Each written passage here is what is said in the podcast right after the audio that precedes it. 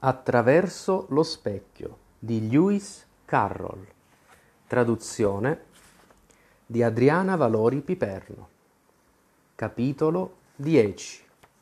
Chi l'ha sognato? La tolse dalla tavola mentre parlava e cominciò a scuoterla avanti e indietro con tutte le sue forze.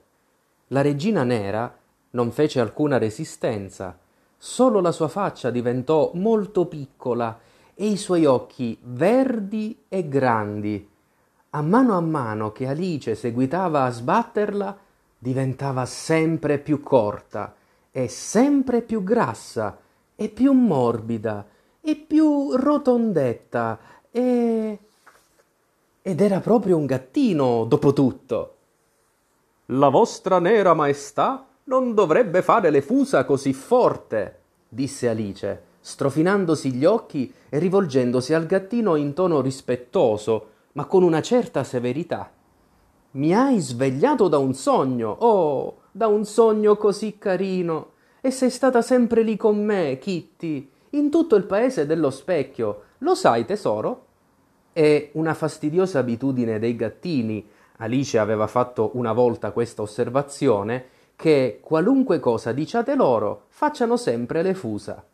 Se soltanto facessero le fusa per dire sì e mi agolassero per dire no, o qualche cosa del genere, aveva detto, in modo che si potesse sostenere una conversazione. Ma come si fa a parlare con una persona che dice sempre la stessa cosa? Anche in quell'occasione il gattino si limitò a fare le fusa ed era impossibile capire se intendesse dire di sì o di no. Così Alice frugò tra gli scacchi sulla tavola finché non ebbe trovato la regina nera. Poi si mise in ginocchio sul tappeto davanti al caminetto e mise il gattino e la regina nera uno di fronte all'altra.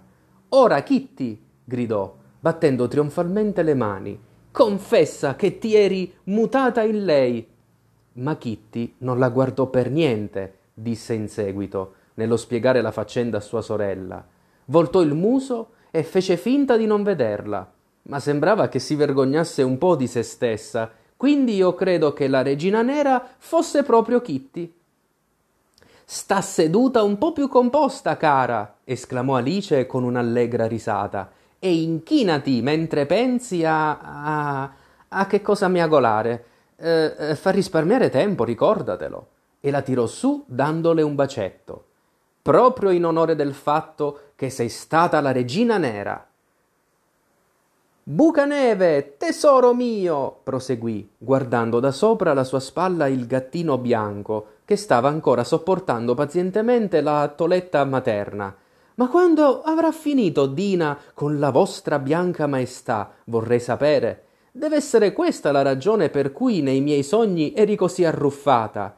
Dina, lo sai che stai leccando una regina bianca? Davvero, è una cosa molto poco rispettosa da parte tua.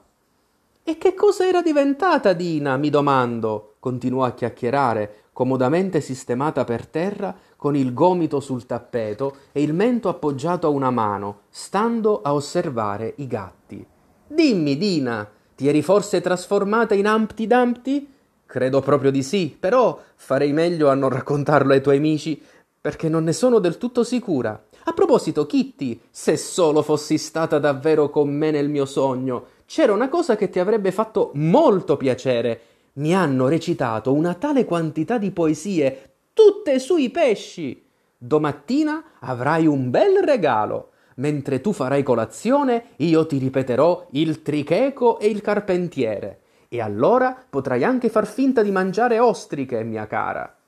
Ora, Kitty, riflettiamo chi era che ha sognato tutta questa roba. Questo è un problema serio, mia cara, e dovresti smettere di leccarti la zampina in quel modo, come se Dina non ti avesse lavato stamattina. Vedi, Kitty, devo essere stata io oppure il re nero.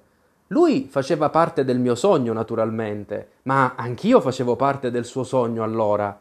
Era il re nero, Kitty? Tu eri sua moglie, mia cara, quindi dovresti saperlo. Oh, Kitty, aiutami a sbrogliare questa faccenda. Sono sicura che la tua zampina può aspettare.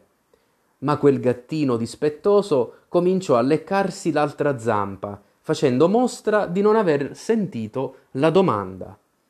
E voi, credete che fosse? Navigava un bastimento prora dritta, vele al vento, per il mar, tutto contento. E tre bimbe entusiasmate, con le bocche spalancate, mi sentian parlare di fate. Oggi il sole è impallidito, quel ricordo si è smarrito, il vascello è già svanito. Ma leggera viene Alice, da qual tempo sì felice, e con voce lieve dice. Altre bimbe entusiasmate con le bocche spalancate sentiran parlar di fate.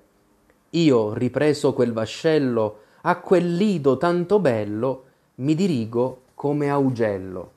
E seguendo la corrente di un bel sogno iridescente colà giungo immantinente quel paese è spesso agogno la vita che cos'è se non un sogno? Fine.